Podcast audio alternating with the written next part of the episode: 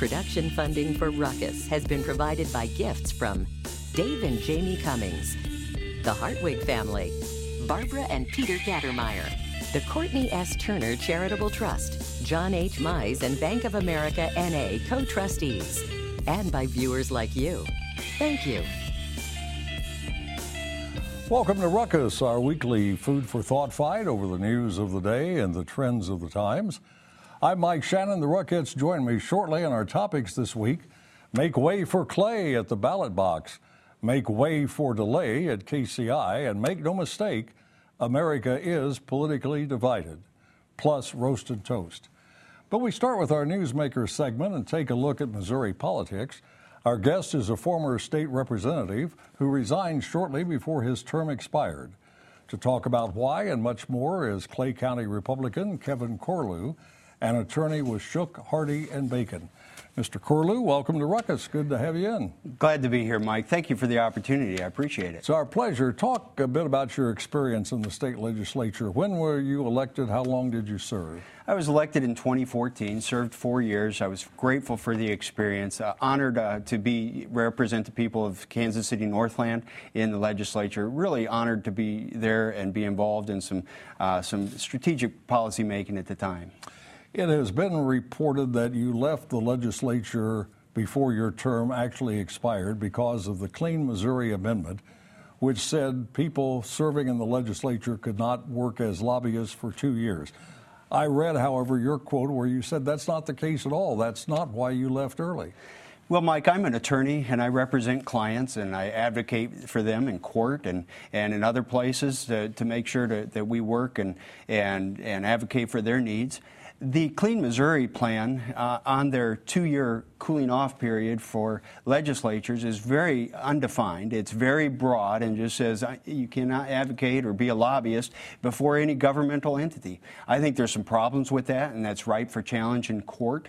Uh, in, in contrast to that, the legislature a couple years ago put into place a six month cooling off period, and it was directed towards the General Assembly. So if someone like me, as a, uh, as a legislature, gets out of the legislature, I can't go back and lobby my colleagues colleagues uh, for the next session, which makes sense. But to just say any governmental entity uh, puts at risk someone like me who might represent my clients before an administrative agency, before a zoning board, uh, or something of that effect. And so I, I thought with three weeks left um, in, and, the, and not in session, it would be prudent for me uh, to be able to, to make sure that we don't cross some line so unintentionally. Does it make some sense to have a period of time between when someone leaves the legislature and when that person can lobby? I think it does. I mean, I think there's some ethics issues that are important there. Uh, however, it has to be narrowly tailored. It must be a short window. It must be directed towards where you think the conflict would occur. A conflict may be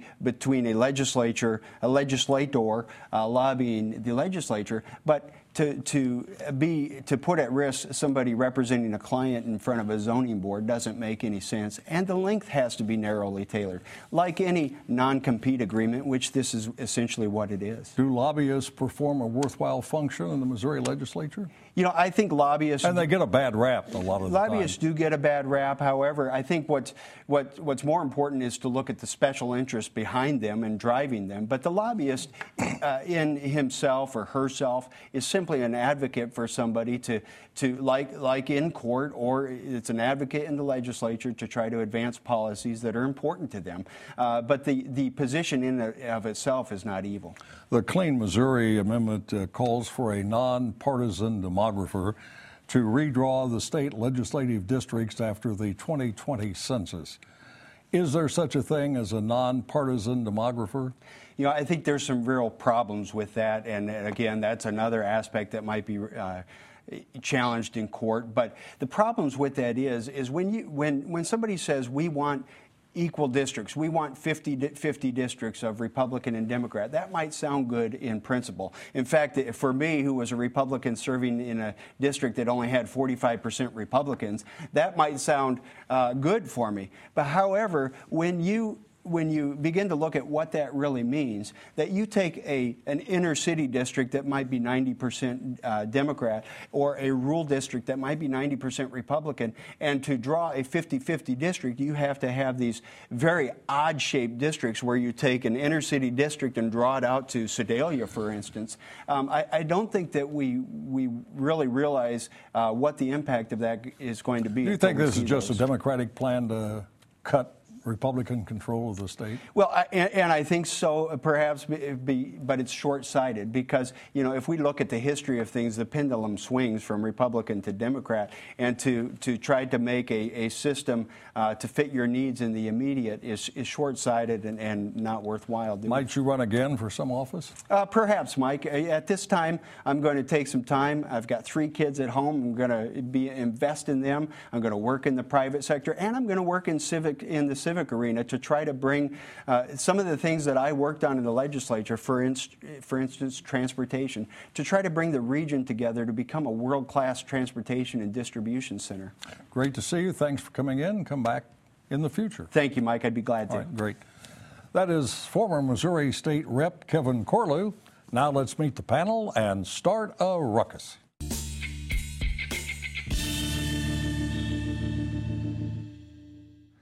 Jeremy LaFaver is a former state legislator in Missouri and is now with State Line Strategies. Annie Presley is a writer, publisher, and GOP fundraiser. Jamekia Kendrix is an educator and education activist, and Patrick Tuohey is director of municipal policy at the Show Me Institute, a free market think tank. Welcome to all of you. Welcome back to all of you. Just think, while I was introducing the panel, there could have been at least 10 more Democrats announced they're running for president. We don't know that for sure, however.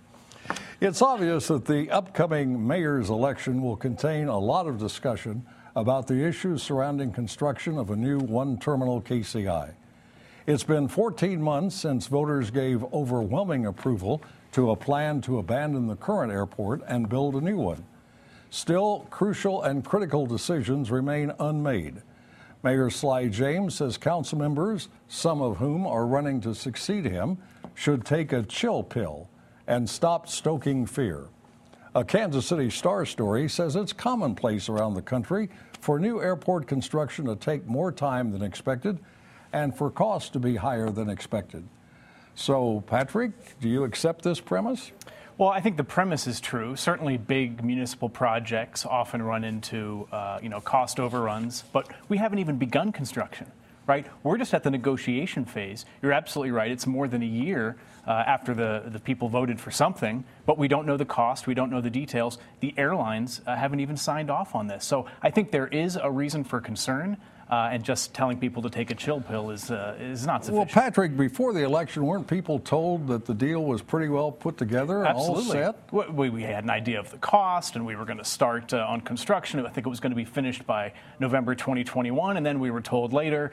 Uh, you know, the city manager said, "Well, that uh, that number was never realistic." Jim Heeter uh, on this program said that he knew those numbers weren't real. So I, I think that people are absolutely right to be skeptical because nothing we've been told from City Hall has turned out to be true. I think Jim Heeter was saying city officials knew those numbers Lot, weren't accurate as well. Apparently, lots yeah. of people knew. Uh, Jamekia, I know you're interested in the airport and you're a Kansas City, Missouri resident. How do you feel about this delay? Um, I think that we are getting a lot of excuses for things that we should have done due diligence on before we brought it to the voters. Because I remember sitting and listening to folks say, you know, are there going to be cost overruns? Have we projected for those? What are we going to do if this negotiation falls through? Because we were looking at Burns and Mack, and then we went to Edgemoor, and then to think about um, Councilman Wagner holding up C-Track and um, Clark Construction, which is, is the project um, construction person over there, is having issues. They're $300 million over what they were supposed to be. Well, we picked them to do ours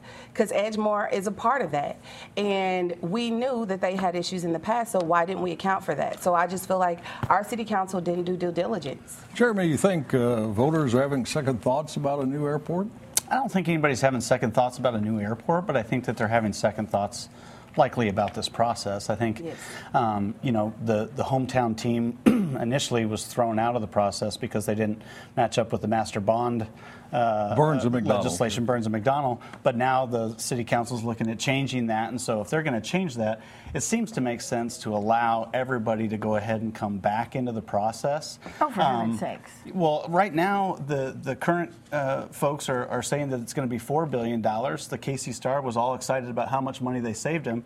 Burns and Mac and AECOM are coming back saying it's a little less than $3 billion. If we can save money, and the only reason Burns and Mac was thrown out in the first place was because they wouldn't change the, the statute, now they're going to change the ordinance. Let's go ahead and get it back But you and, and say, agree say that folks, those aren't going to go up? Annie, it looks like you're not happy with the idea that this whole process might be scrubbed and started over. Well, number one, we wouldn't even be where we are now had not the legislation passed that the voters supported. Like 75% of the voters Right. approved. Because they yeah. lied to. They, well, but they support it because they know it needs to be done. But there's an environmental assessment that hasn't been completed, just a demo.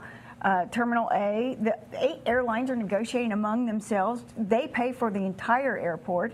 And if there is information that the city council is seeing from others who could possibly bring the cost down, it may be worth evaluating. But at this point, I don't think there's any any Well, I real would think that the in airlines, scrubbing it. the airlines are certainly going to be interested in saving over a billion and a half dollars. I would think. Uh, but they don't But if they they feel like will. they're tied, their hands are tied now because we're tied to this really terrible process. I They're don't in think the that's good driver's for the seat. city. If they want it changed, they can get it changed. Patrick, you were that. troubled by this from the outset. I Years remember you ago, talking yeah. about it. Uh, do you feel that your views have now been somewhat vindicated? I mean, there's no satisfaction. And I don't know that anybody in Kansas City should be shocked that our city government is inept at handling a big project. Remember, we were told that the city wanted to handle this $1 billion project at Burns and Mac without bids. W- uh, It was called a Swiss challenge. It was absurd. And it- We would have went- saved two billion dollars if we went ahead and did that we process in the first why, place. why would you would, be confident? Why would you be confident in anything the city hall tells you? Let me ask you this: Does anybody here believe that the reason for the delay is $20 million baggage claim system? No. Absolutely Does not. anybody here believe that public funds will not be used to build this airport? No. No. Okay, so you don't believe the two biggest arguments that will be given to you by the city. Why would you believe anything else? It's absurd. Does Because it was anyone coming here from Burns and believe that time's up for this segment? Okay. Apparently not. Does anyone believe that time's up for this segment? Yes, okay, Yes. yes. Okay. we know that. If you are relatively new to Kansas City or maybe too young, you may not know Clay Chastain's interesting background. Clay first came to public attention in the 1980s when he sought public support to repair then crumbling Union Station. His plan never got to the ballot, but a bi state tax plan did, and Union Station was restored. Chastain later got light rail questions on the ballot several times and has run for mayor unsuccessfully on several occasions. Well, he's running again for mayor this year. This time he's taking on the Kansas City Star, whose editorial board questions his credentials. Clay says a vote for him in April is a vote against the Star. By the way, Clay is also an author. His book is titled Tilting at Windmills. Does that also describe his campaign for mayor, Annie? No, that's an interesting question. That's You know, why I asked it. Has this tenacity among Kansas City. There's just this group of people who love him saying what he says, no matter how outlandish it is. And they, they, he, he has the willingness to stand at the grocery store to solicit enough signatures to get on the ballot over and over again. But I'm not very confident that he's going to make much of a headway among the 12 candidates who are now running for mayor. So, as much as I appreciate all his ideas and his confidence that Kansas City can be the best city in America, I don't see that he will be our next mayor. Let me put this same question to Jamekia. The title of the book is Tilting at Windmills. It's about his efforts to get uh, Union Station restored. Does that title for his book pretty well describe his campaign for mayor? Um, I'm going to say yeah, because he's probably tilting at windmills um, and kind of out there. So I I would say because it's airy. Um, but with Clay Chastain, I think we give him too much attention. Um, in the last Well, he's a bona fide candidate. But when he's he to be ran the the, last time, he garnered 6.2% of the vote. And there were only three people in the race at that time. So it's not likely that Clay Chastain is going to garner enough support to actually become mayor. I think the important thing is to look at the issues that he's trying to put on the table. And I think those are valid issues like TIF, um, the Economic Development Corporation, um, transportation, whether it's um, um, the airport or streetcar, or even his thing, which is light rail. I think all those things are important, and as we are looking for our next mayor, those things need to be considered. So we should look at that, but not necessarily Clay. he's Patrick, not gonna win. despite his eccentricities, does Clay Chastain bring to the table some good, interesting ideas? Uh, I don't know the answer to that. I don't know if he has anything to offer that is. I mean, certainly the issues are Yeah. important, but I don't know that he, as an individual, uh, brings anything to the table that other candidates don't already have. But I will remind people that the only streetcar or light rail uh, vote that ever won citywide was his. And it was in 2006, and the city council later said, and there was a provision in the city charter that permitted this, that it could not be done. It was impossible to, to put it together the way that voters approved it. So, in the mayor's campaign, we know the airport's going to be an issue. Uh, Jeremy, what other issues might people be talking about? I think one of the bigger things is going to be the, the idea of uh, affordable housing and transportation uh, in the city. That seems to, to get a, a, a big discussion point. You know, and when it comes to our, our, our friend Clay, I'm sure many residents of Virginia have great ideas about Kansas City, but I think the 12 candidates who, who actually live in the city will come forward with a number of great ideas. And I think uh, certainly when it comes to affordable housing and transportation and transit funding, I think those are big issues and big topics that, that need serious candidates and serious discussion. Annie, how, uh, how serious is the issue that Clay spends at least part of the year in places other than Kansas City, mostly in Virginia? Well, apparently his family is in Virginia, but he um, canvasses regular. They canvass him regularly in Kansas City. He has an address here. It works, and he, the rules are applied to him just as they are to all other candidates. So he's a legitimate candidate for Kansas City, despite having residency um, in Virginia part time.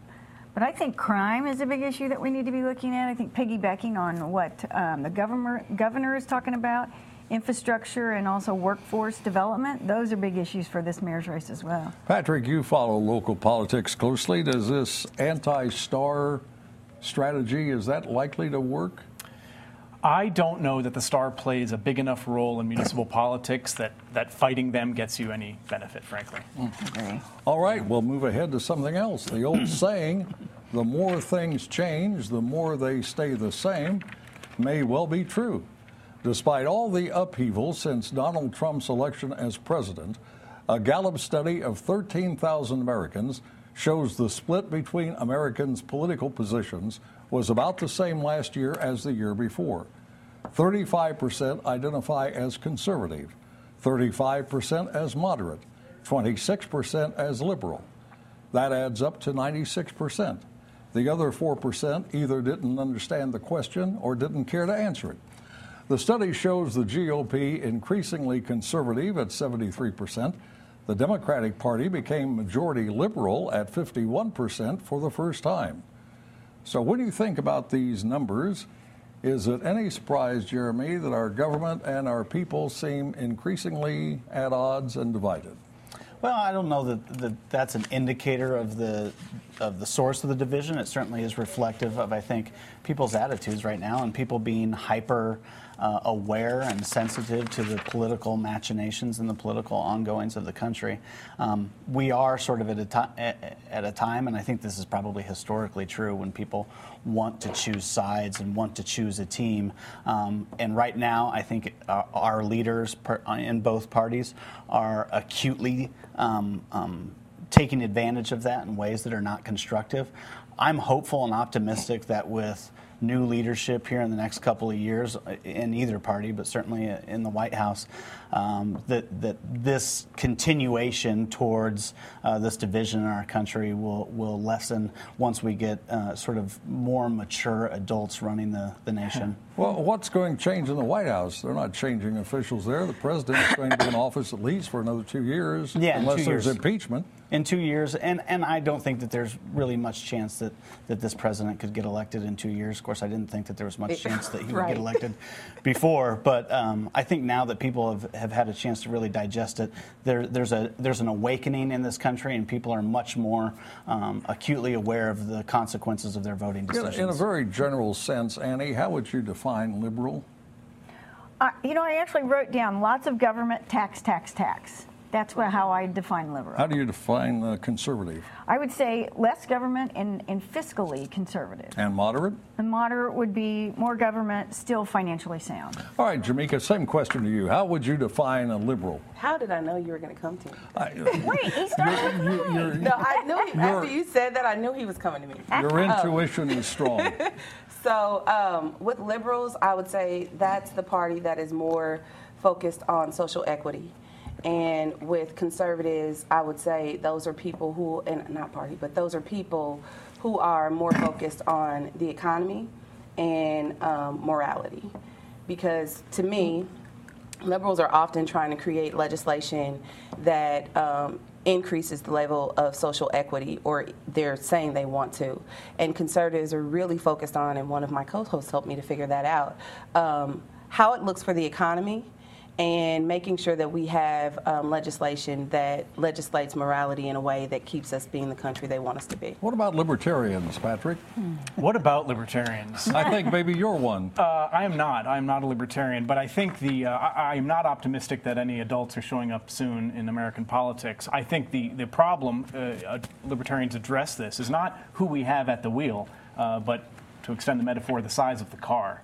Uh, my hope coming out of the uh, the Trump administration, by the way, I, I, feel that Trump is a symptom of this problem, not a cause of it, is that uh, liberals and conservatives look and say, "Oh my gosh, the risk of of creating huge, powerful government is that we, we might get somebody we really don't like at the wheel. And so my hope is that uh, uh, liberals and conservatives can agree that we need to shrink the role of the federal government, certainly shrink the role of the president, bring power back to the states uh, where we have more input into what goes on. Well, the last time I checked, the government was still shut down, and I assume it is still shut down when the program appears on the air Thursday evening and probably again on Sunday morning. This is because of a dispute over the wall, primarily. Uh, Speaker Pelosi calls the wall immoral. Do you agree with that? Is a border wall immoral? I think from a lot of perspectives, it's immoral. From the largest standpoint, I think it sends an immoral message uh, to, to other nations where uh, the Statue of Liberty is a moral uh, uh, symbol of the United States, whereas the, the wall would be the exact opposite moral symbol. And I think uh, from a standpoint of, of just being wise with, with financial resources, it's immoral to waste that kind of money on something that won't work. Annie, is a wall immoral? I don't think a wall is immoral. I actually believe that the wall replaces the laws that we're not enforcing. We use natural barriers, rivers, uh, mountains to use as a wall. We, we, we have a tremendous wall in place already that has holes in it. And if we fail to apply the laws as they now stand, the walls become the area that, that the laws can be broken. So we What have happens- to choose. We need to choose. Mexico Are we gonna, realizes that ladders exist. Well, I don't know. Did you see that? did you see the Marine who said, "Okay, so you've got a 30-foot wall, and now what? You get over, you get to the top, and now what?" I mean, it's not just like you just jump over the wall. You take a ladder and put it over We've the got other time side. for a and quick- then- Five point one billion dollars for a wall that is not going to cover all of the gaps and cover that entire part, that entire border. That's ridiculous. We have way too many things that we could put that money towards in this country. I'm that curious would to know what the fiscal conservative thinks us. about the Well, I think the, the the question should be should we have open borders? And if the answer is no, then do we allow uh, ourselves to regulate who crosses those borders? That's really the question. So yes the or no? Yes only or no? Do we have fences and walls up now along part of the southern bor- southern border? Tons. And they're Yes. designed Miles to, Okay. and to miles. point people If they're in immoral, should they be torn down? Um, I didn't say they're immoral, but I think it's If- if ridiculous are to ask immoral. for that money when we're not going to cover the whole border. Okay, now we're going to have to head to the soapbox for roast and toast, where the Ruckettes have 30 seconds each to analyze, synthesize, or even compromise. Let's start with Jamekia. Mine is very easy today.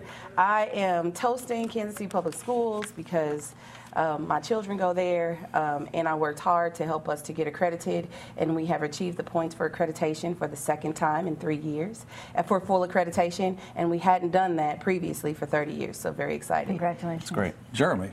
Uh, my toast is for the voters of Kansas, who uh, this week ushered in a new era of progress, leaving behind an era of failed tax policies and economic ruin. They brought in a, a fantastic leader in Laura Kelly. And uh, so, congrats to Kansas and a toast to Kansans and their very bright future.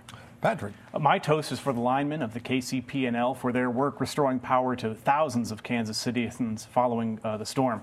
These men worked long hours in brutal conditions. Events like this remind us of how much we take basic infrastructure for granted, but civilization is built and maintained by those men on the front lines, and we ought never forget that. Annie. Mike, I am toasting Mayor Sly James as his swan, swan song going out of Kansas City. He wants to provide pre K for all kids in Kansas City, Missouri. And I'm not sure his plan is perfect, but I really applaud him for trying because I know that if a kid gets to third grade and can't read, they will not graduate. Finally, Democratic Congressman Robert Francis O'Rourke, who likes to be called Beto, is seen as a potential presidential candidate. He's keeping his fans updated by going on social media with coverage of his latest visit to a dental hygienist. So I'm here at the dentist, and we're going to continue our series. Hi, I'm Diana. I was actually um, on the people of the border. I'm here with Diana. Obviously, Beto is promoting tooth in advertising. And that's Ruckus for this week. Back next Thursday at 7. Now for the Ruckus and the crew, Mike Shanin saying thanks for watching and good night. Production funding for Ruckus has been provided by gifts from Dave and Jamie Cummings, the Hartwig family, Husch Blackwell, Barbara and Peter Gattermeyer, and by viewers like you. Thank you.